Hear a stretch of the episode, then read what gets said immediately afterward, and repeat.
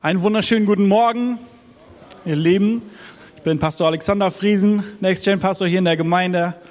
Und ich habe heute das Vorrecht, die neue Predigtreihe zu starten. Psalm 23, Michi hat es gerade schon verkündet, Psalm 23, für eine Welt, in der nichts mehr sicher ist. Ähm, genau. Seid ihr bereit? Sehr gut. Ich bete noch zum Anfang und dann kann es losgehen. Vater, ich danke dir für diesen Morgen, den du gemacht hast, diesen Tag, den du geschaffen hast, Herr.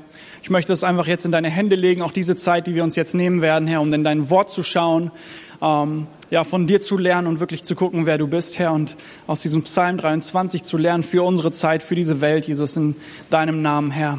Amen. Amen. So, gib mir ein kleines bisschen Sicherheit in einer Welt, in der nichts sicher scheint. Gib mir in dieser schnellen Zeit irgendwas, das bleibt. Gib mir einfach nur ein bisschen Halt und wieg mich einfach nur in Sicherheit. Hol mich raus aus dieser schnellen Zeit. Nimm mir ein bisschen Geschwindigkeit. Gib mir was, irgendwas, das bleibt. Haben unsere lieben Musiker gerade gesungen. Das ist ein Song von der Band Silbermond. Ja, ihr werdet ihn sicherlich aus dem Radio kennen der vor etwa acht Jahren veröffentlicht wurde.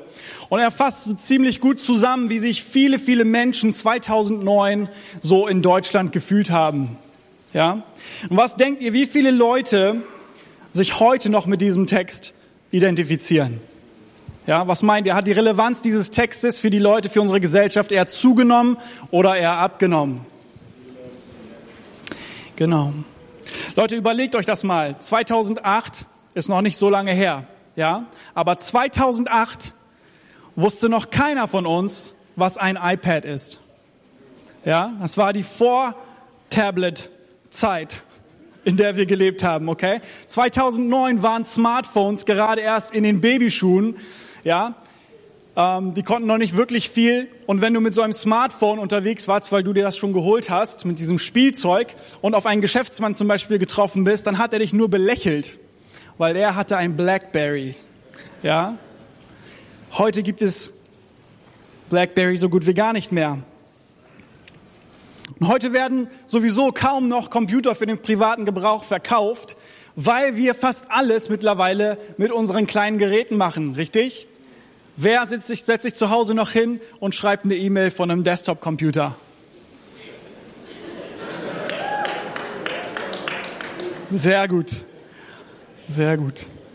Okay. Hey, diese Geräte werden immer krasser, sie werden immer schneller. Ja, das letzte, ähm, die neuesten Geräte sind sozusagen schneller als, also das letzte iPhone zum Beispiel, das iPhone 7, was man sich jetzt gerade kaufen kann. Das ist leistungsstärker als der ähm, Laptop von Apple, den sie erst drei Jahre zuvor rausgebracht haben, ihr MacBook Pro für professionelle Benutzer. Dieses Handy ist schneller als ihr Laptop noch von vor drei Jahren. Was für eine verrückte Zeit, oder?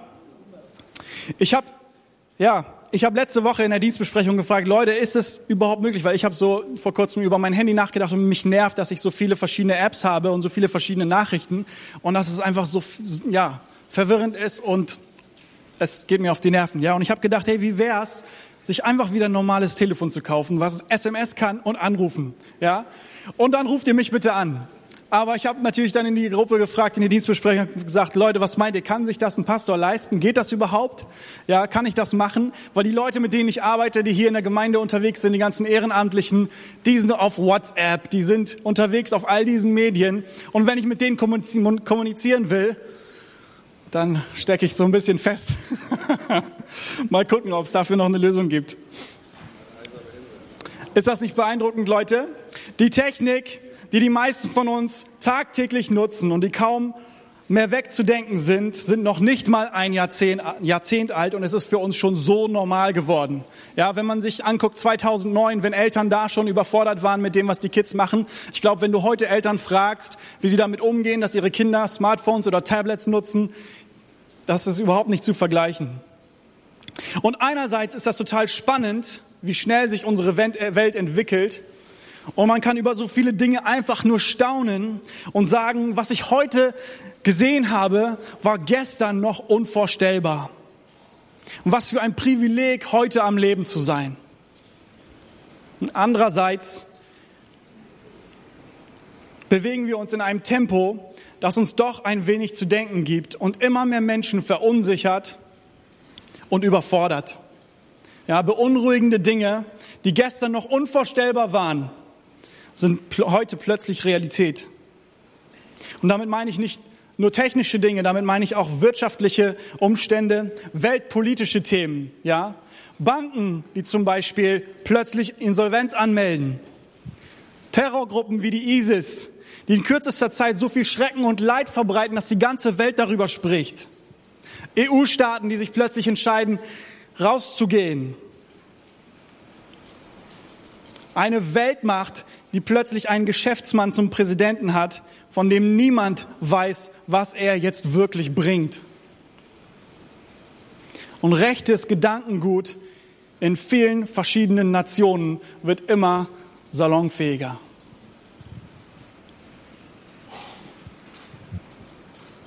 Ist das nicht erschreckend? Man könnte ja eigentlich meinen, dass wir uns als Menschen immer weiterentwickeln, dass wir durch das Wissen, was wir, ähm, was wir uns holen, immer klüger werden, immer besser werden, immer schlauer werden. Und dass wir aus unserer Geschichte lernen. Aber wir lernen aus unserer Geschichte eigentlich nur, dass die Welt aus ihrer Geschichte nicht lernt. Dinge wiederholen sich. Dinge geraten in Vergessenheit und macht die gleichen Fehler. Und wir leben in einer Zeit, in der wir hautnah miterleben dürfen, dass, nicht, dass nichts wirklich sicher ist. Und zu Recht dürfen wir uns fragen, was bleibt eigentlich? Was hat wirklich Bestand? Worauf kann man sich noch verlassen? Wo sind die Menschen, die ihr Wort noch halten? Welchen Leitern kann man heute noch vertrauen? Worauf kann ich mich heute noch verlassen? Und heute starten wir die Predigtreihe Psalm 23, weil wir glauben, ähm, dass die Bibel uns Antworten auf diese Fragen gibt und auch besonders dieser Psalm. Ja, wir haben mit einem Liedtext begonnen heute die Predigtreihe ähm, von 2009 und wir wollen jetzt weitermachen mit einem Liedtext, der vor über 3000 Jahren geschrieben worden ist.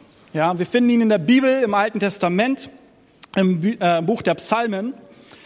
Ähm, und genauso wie der Text von Silbermond hat dieser Text, der schon so, so, so alt ist, nicht an Relevanz verloren, sondern eher an Relevanz gewonnen. Besonders in der heutigen Zeit. Psalm 23. Wir wollen dazu aufstehen, wenn wir das Wort Gottes lesen.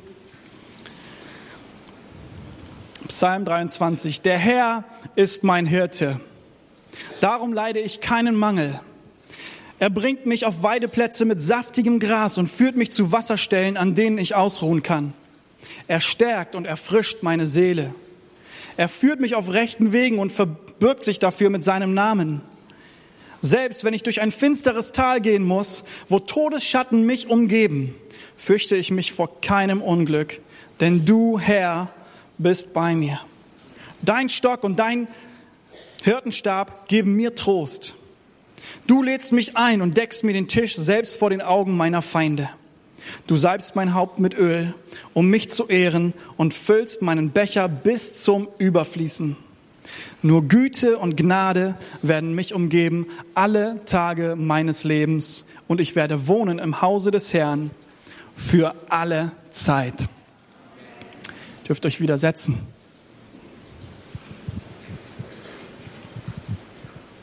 Dieser Psalm ist wohl der bekannteste und beliebteste Text, den wir aus der Bibel kennen. Ja, das beliebteste poetische Werk aus der Bibel. Und er wurde über Jahrhunderte in unzähligen Haushalten, Krankenhäusern, Kirchen und Friedhöfen zitiert, um den Menschen Perspektive, Hoffnung, Weisheit, Trost und Kraft zu geben.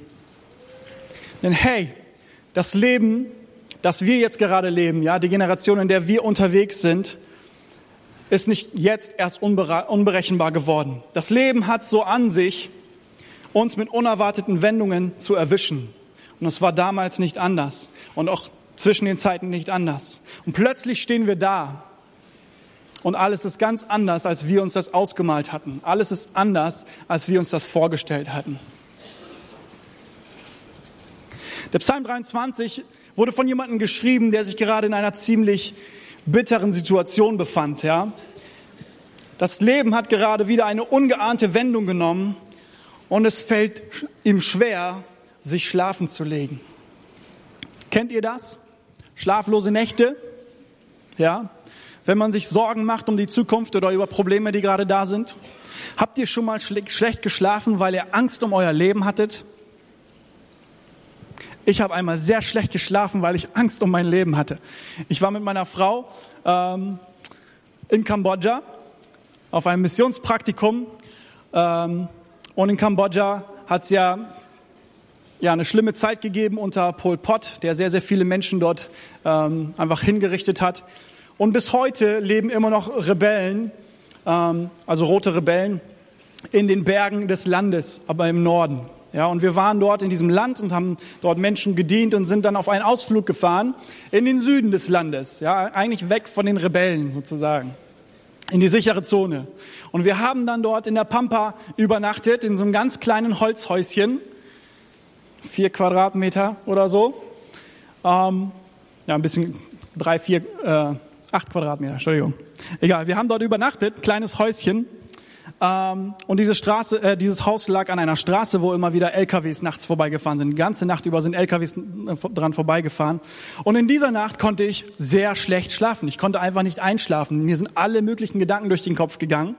In Kambodscha ist es so, dass ähm, Weiße, also Leute mit heller Haut, ähm, sehr stark herausstechen. Und man sieht sofort, wenn Europäer oder westliche Leute sozusagen unterwegs dort sind. Und die Leute starren dich an.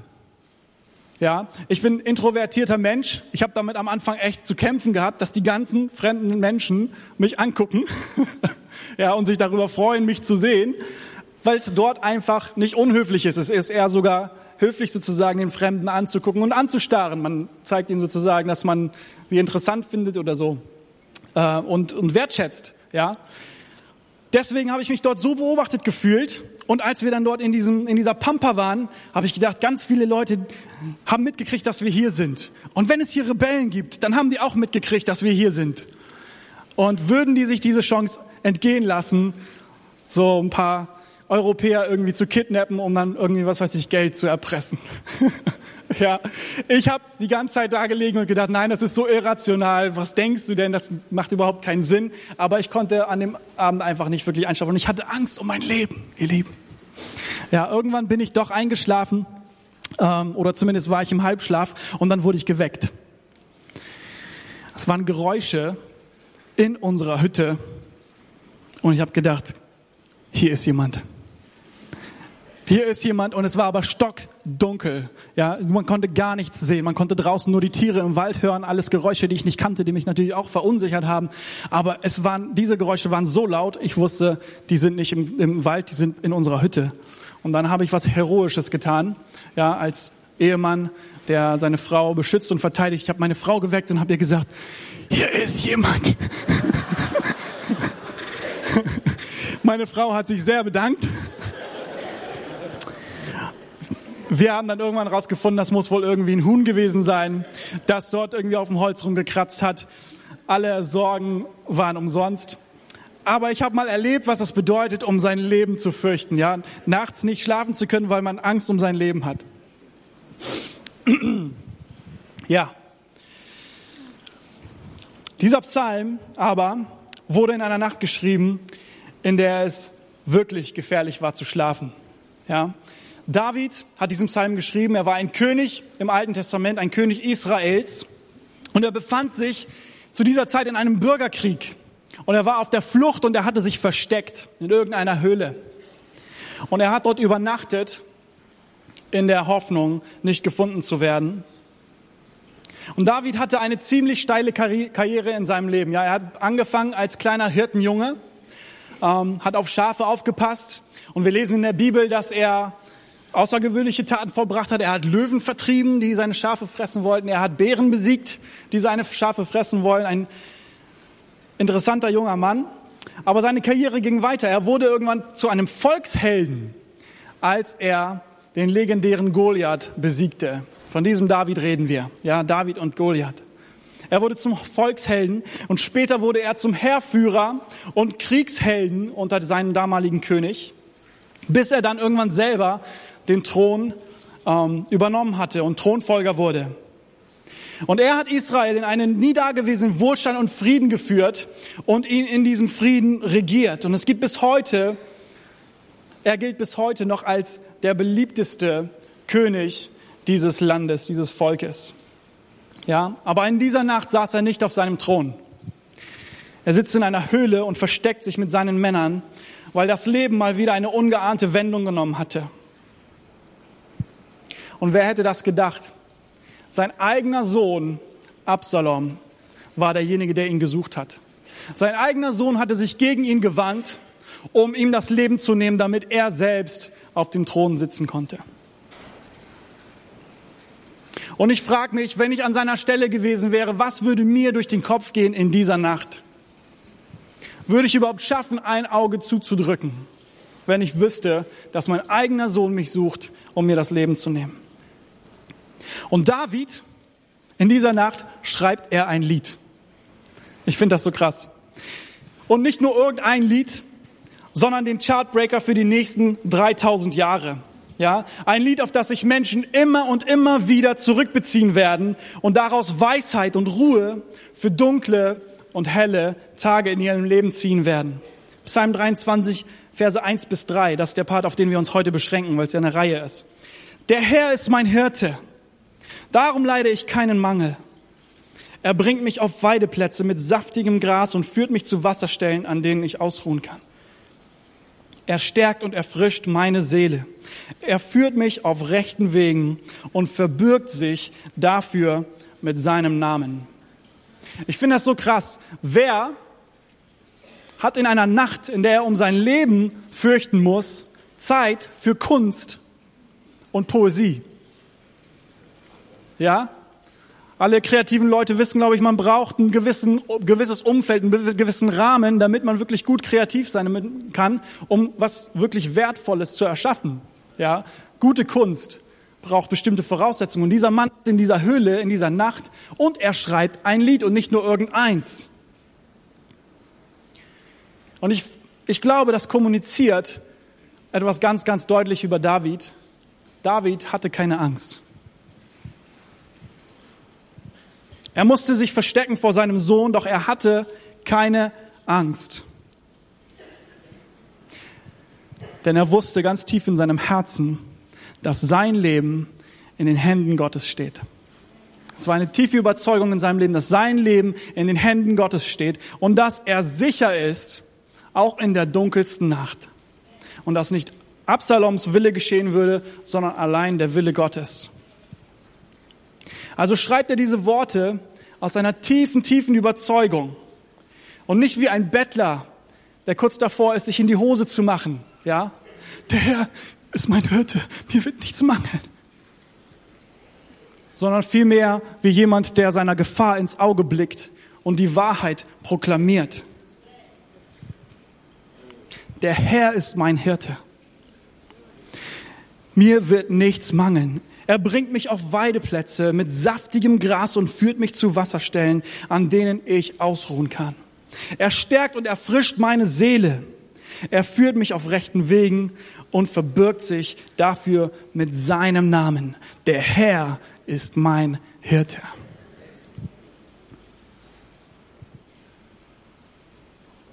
Und ich frage mich, was gibt diesen, gibt David diese Sicherheit? Ja, und wir finden es tatsächlich in diesem Vers, äh, in diesem, diesem Psalm im allerersten Vers die ersten Worte, die er benutzt. Ja, lass uns die mal gemeinsam untersuchen mit drei Schwerpunkten, die wir aus diesem ersten, ähm, aus dieser ersten äh, Aussage rausziehen können. Und zwar sagt David hier, der Herr ist mein Hirte. Ja, es ist nicht irgendjemand mein Hirte, nicht irgendwer, sondern der Herr ist mein Hirte. Und damit sagt er, damit proklamiert er, damit macht er klar, dass er an jemanden glaubt, der über ihm steht, an den Schöpfer dieser Welt. Dass er weiß, dass dieser Gott existiert und lebt, dass er der Herr ist. David wusste, er war ein König, er hat viele, viele, viele Erfolge gefeiert in seinem Leben, hat viele Kriege gewonnen und er hat ein Riesenvolk geführt und er war ein König, aber er wusste, er ist nicht die Ende der Kette, das Ende der Kette. Er wusste, da ist jemand über ihm und es war kein menschlicher König, sondern der Herr, im Himmel über ihm, der weit höher ist als er. Er wusste, dass er weit stärker ist als er. Er wusste, dass er weit potenter ist als er. Ihm ist alles möglich und dieser Gott ist sein Herr. Er ist der Herrscher über allen Dingen. Nichts geschieht ohne ihn. Er ist der Schöpfer des Universums und er ist der Schöpfer dieser einzelnen Person, von David. Er ist sein Schöpfer. Er hat ihn gemacht. Er kennt ihn in und auswendig. Er ist der Richter über allen Richtern. Er ist der Meister. Alles folgt seinem Wort. Er ist unantastbar. Und das wusste David auch. Er ist gestern, heute und in alle Ewigkeit derselbe. Amen. Sag mal zusammen, der Herr ist mein Hirte. Der Herr ist mein. Der Herr war nämlich Davids Hirte und das wusste er und das hat ihm Sicherheit gegeben. Das hat ihm Sicherheit gegeben. Das war der erste Punkt. Der zweite Punkt aus diesem einen, aus diesem einen Satz ist, der Herr ist mein Hirte. Ja? Der gleiche Satz, aber ein anderer Schwerpunkt. Der Herr ist mein Hirte. Der Herr ist nicht irgendwer, ja, er hat die Welt erschaffen. Der Herr ist der Meister, der alles gemacht hat, der äh, alles ins Leben gerufen hat, der die Dinge definiert hat, so wie sie sein zusammen, zu, zu sein haben. Und hat sich dann nicht einfach zurückgezogen. Er hätte es tun können. Er schuldet uns gar nichts. Der Herr schuldet David gar nichts.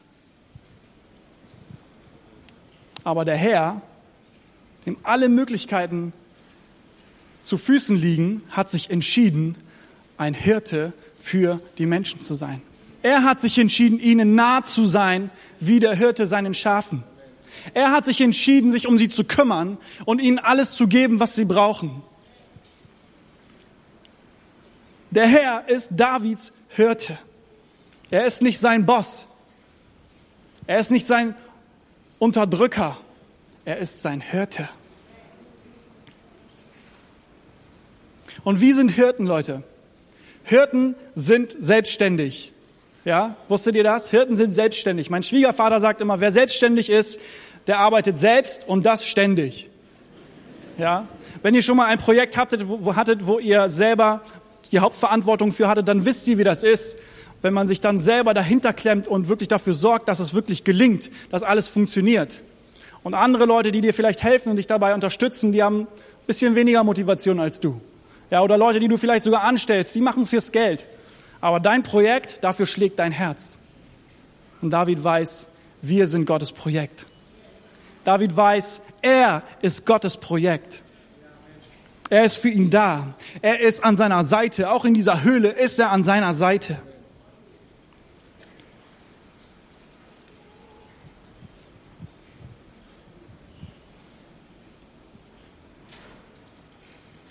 Der Hirte ist ständig darauf bedacht, alle Bedürfnisse seiner Schafe zu erkennen und ihnen zu begegnen. Der Hirte ist derjenige, der dafür sorgt, dass Schafen gesund, Schafe gesund sind, dass sie gedeihen, dass sie haben, was sie brauchen und dass sie sich freuen. Ja? Und genauso ist Gott mit uns. Genauso ist Gott mit David. Er versorgt ihn und David weiß das. Darum sagt er, darum habe ich keinen Mangel. Und er redet nicht darüber, dass er dann alles bekommt, was er sich wünscht. Aber er weiß, dass Gott ihn mit allem versorgt, was er wirklich braucht.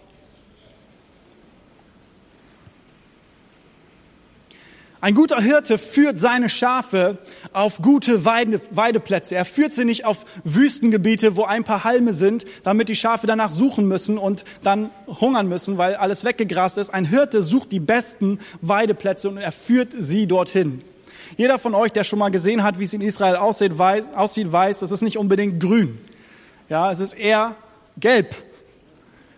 Ja, aber im Winter und im Frühling gibt es Orte, auch in Israel, wo es tatsächlich grünt und wo es saftige Weiden gibt. Und dort führen die Hirten ihre Schafe hin, weil sie wollen, dass sie vernünftig essen, dass sie satt werden. Ja, und sie führen sie auch an stilles Wasser. Weil Schafe an, an wildem Wasser nicht trinken können. Ja, wenn das Wasser, Wasser ähm, sich bewegt, wenn das Wasser wild ist, dann haben Schafe Angst. Sie können nicht trinken, sie können diese Angst nicht äh, überwinden. Aber der Hirte führt sie zu stillem Wasser, damit sie trinken können und ihr Durst gestillt wird. Und wisst ihr was? Schafe können sich nicht hinlegen oder legen sich erst hin, wenn sie wirklich satt sind. Ja? Das heißt, der Hirte sorgt dafür, dass ihre Bäuche voll werden, dass sie haben, was sie brauchen für ihr Leben, damit sie sich dann hinlegen können, um zur Ruhe zu kommen, um sich auszuruhen von dem anstrengenden Tag. Und genauso ist unser Hirte an unserer Seite und führt uns zur Ruhe. Er gibt uns, was wir brauchen, damit wir zur Ruhe kommen. Damit David auch in dieser Nacht zur Ruhe kommt.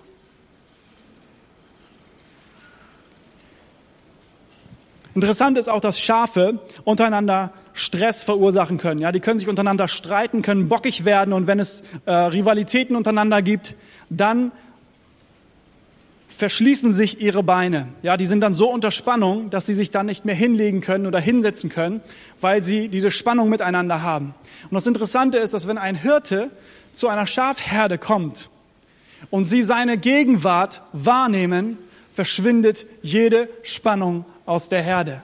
Sie wissen, okay, jetzt ist der Hirte da, jetzt geht's mir gut, ich kann diesen Streit sozusagen beilegen, ich kann mich hinlegen, es geht mir gut, er wird darauf aufpassen, dass mir nichts weggenommen wird, er wird darauf aufpassen, dass ich bekomme, was ich brauche. Der ein Hirte sorgt sich um seine Schafe und er sorgt für inneren Frieden. Ja, und genauso sorgt sich der Hirte um unseren inneren Frieden, ihr Lieben. Er sorgt dafür, auch wenn alles um uns herum unberechenbar ist, unsicher ist, angsteinflößend ist. Unser Hirte sorgt sich darum, dass wir Frieden in unserem Herzen haben und dass es uns nicht beunruhigt. Ein Hirte verhindert, dass die Schafe weglaufen. Er ist bei ihnen, er führt sie die richtigen Wege. Und das Stärkste, was ein Hirte tun würde für seine Schafe ist, dadurch, dass sie ihm gehören und dass sie sein ganzes Invest sind. Ein Hirte, ein Angestellter würde das wahrscheinlich niemals tun, aber ein Hirte selber würde sein Leben für seine Schafe geben. Wenn ein Wolf zur Herde kommt, wird der Hirte sich mit diesem Wolf anlegen, genauso wie, wie David, die Story, die wir vorhin gelesen haben, wenn als, als der Löwe kam, ich persönlich wäre gelaufen. Ja, als ein Bär, der Bär kam, ich glaube, ich wäre gelaufen. Aber David hat seine Schafe verteidigt. Er hat sich mit diesen beiden Tieren, die mir unheimlich Angst machen würden, angelegt und er hat sie vertrieben. Er hat sie besiegt. Ein Hirte würde sein Leben geben für seine Schafe. Und ihr lieben Jesus Christus, der Sohn Gottes, Gott, der Mensch geworden ist auf dieser Erde, hat sein Leben für uns gegeben, damit wir ewig leben.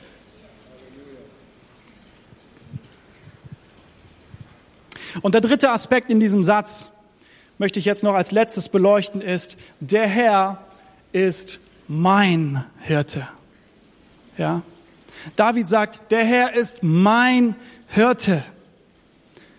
Er ist nicht der Hirte von uns, er ist nicht der Hirte von euch, ich meine, das ist er, sicherlich. Aber er sagt hier ganz ausdrücklich, er ist mein Hirte. Und das war sehr ungewöhnlich zur damaligen Zeit, so zu schreiben. Ja, sie haben früher eher im Plural geschrieben. Der Einzelne war nicht, stach nicht so heraus. Sie haben so sich sozusagen, sozusagen nicht ausgedrückt, ja. Der Herr ist mein Gott. Sie haben gesagt, der Herr ist unser Gott. Gott ist mit uns. Gott wird uns zum Sieg führen. Gott wird uns beschützen. Aber David schreibt hier ganz explizit, nein, nein, Gott ist mein Gott. Der Herr ist mein Gott. Ja, er sieht mich ganz persönlich. Er ist nicht nur bei meinem Volk jetzt gerade, sondern er ist mit mir in dieser Höhle. Er sieht mich ganz persönlich. Er kümmert sich um mich ganz alleine.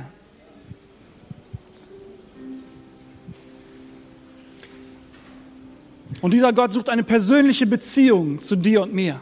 Genau wie er das mit David hatte. Eine persönliche Beziehung. Und aus dieser persönlichen Beziehung, dieser persönlichen Enge kam dieser Friede und diese Sicherheit, die David in dieser Nacht in sich hatte. Und David, genauso wie die Schafe, lernen, die Stimme ihres Hirten zu hören. Das ist das Wichtigste für alle, für die Schafe. Die Stimme des Hirten zu hören. Er leitet sie über ihre Stimme. Genauso hört auch David auf seine Stimme. Und er erlaubt dem Herrn, den Herrscher der Welt, in sein Leben hineinzusprechen. Er erlaubt ihn, ihn zu führen ihm zu sagen, was die richtige Straße ist, wo es lang geht, was gut für ihn ist. Er erlaubt ihn, ihn zu versorgen und er sagt nicht, ich weiß es besser als du. Wisst ihr, das Witzige ist, wenn wir sagen, Oder wenn David sagt, der Herr ist mein Hirte, wenn der Herr ein Hirte ist, dann sagt David hier auch gerade, dann bin ich ein Schaf. Ja. Und ich finde das total interessant, weil David ist ein König. Der hat so viele Erfolge gefeiert. Das war so ein erfolgreicher Mensch, wenn man das so sehen kann im Leben. Der hat so viele Dinge erreicht in seinem Leben.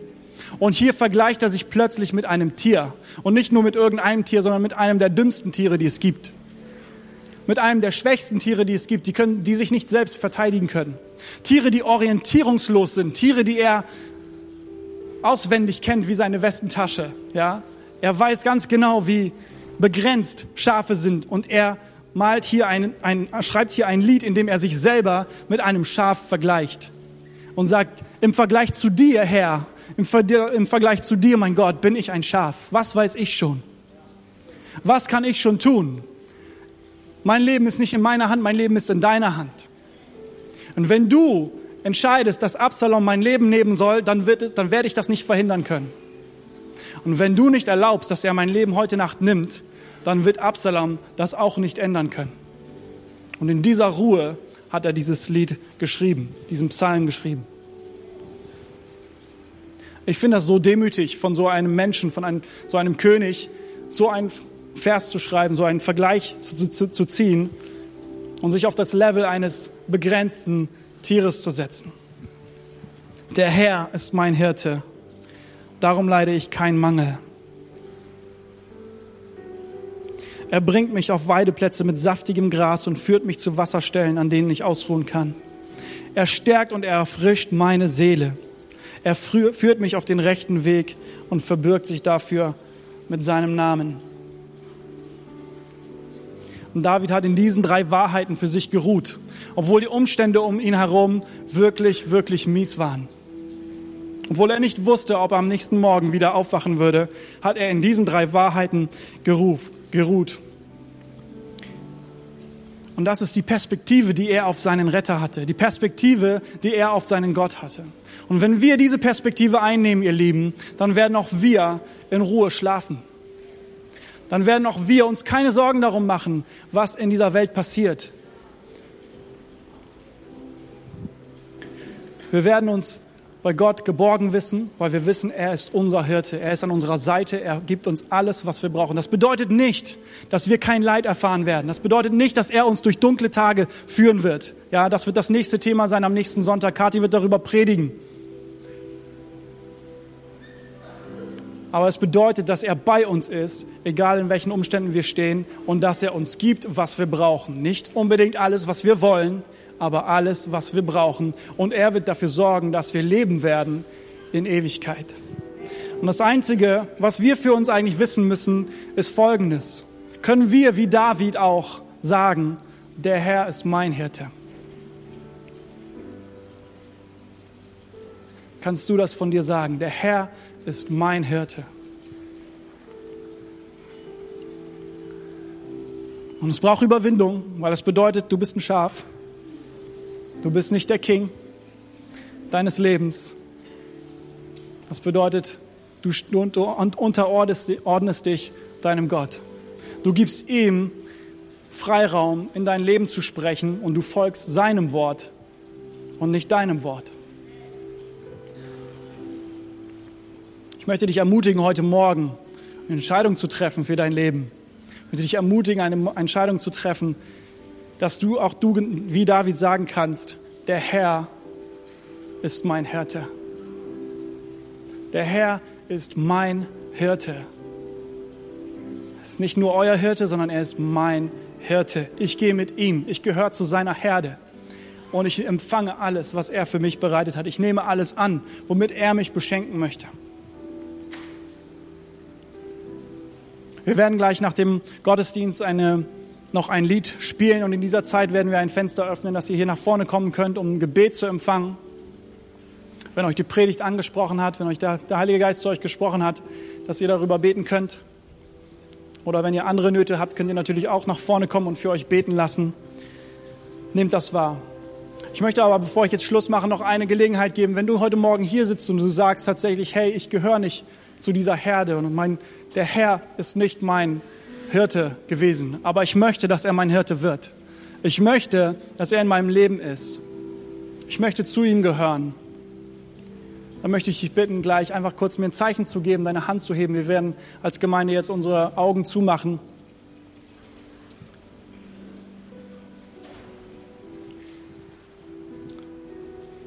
Ich möchte dir einfach die Gelegenheit geben, wenn du sagst, heute ist der Tag, an dem ich mich entscheiden möchte, mit Jesus zu gehen, an dem ich mich entscheiden möchte, mich umzudrehen von meinen Wegen, von den Wegen, die ohne Gott sind, die weg von Gott führen. Und ich möchte zu Gott kommen und ich möchte mit ihm unterwegs sein. Ich möchte dir jetzt die Gelegenheit geben, deine Hand zu heben. Wenn du heute Morgen da bist, gib mir noch einmal ganz kurz ein Zeichen und heb deine Hand. Dankeschön. Noch jemand?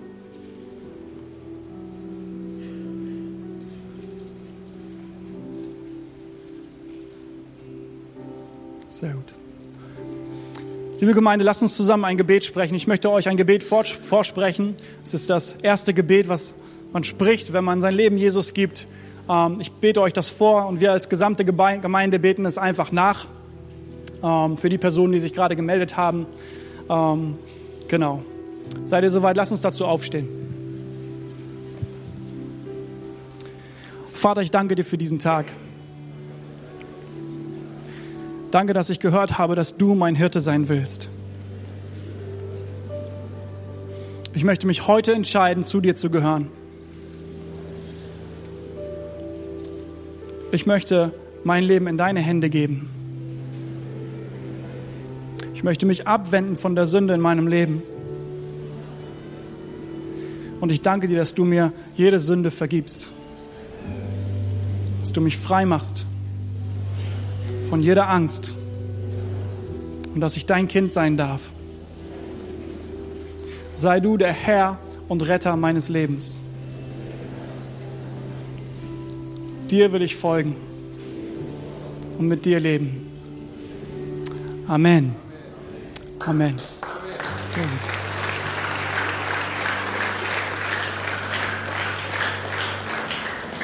Wenn du dich gerade gemeldet hast, möchte ich dir einfach anbieten, gleich nach dem Gottesdienst vielleicht einmal auf mich zuzukommen oder draußen in die Connect Lounge zu gehen. Wir haben hier, wenn man aus dem Saal rausgeht, auf der linken Seite einen Ort, wo Erstbesucher zum Beispiel hinkommen können.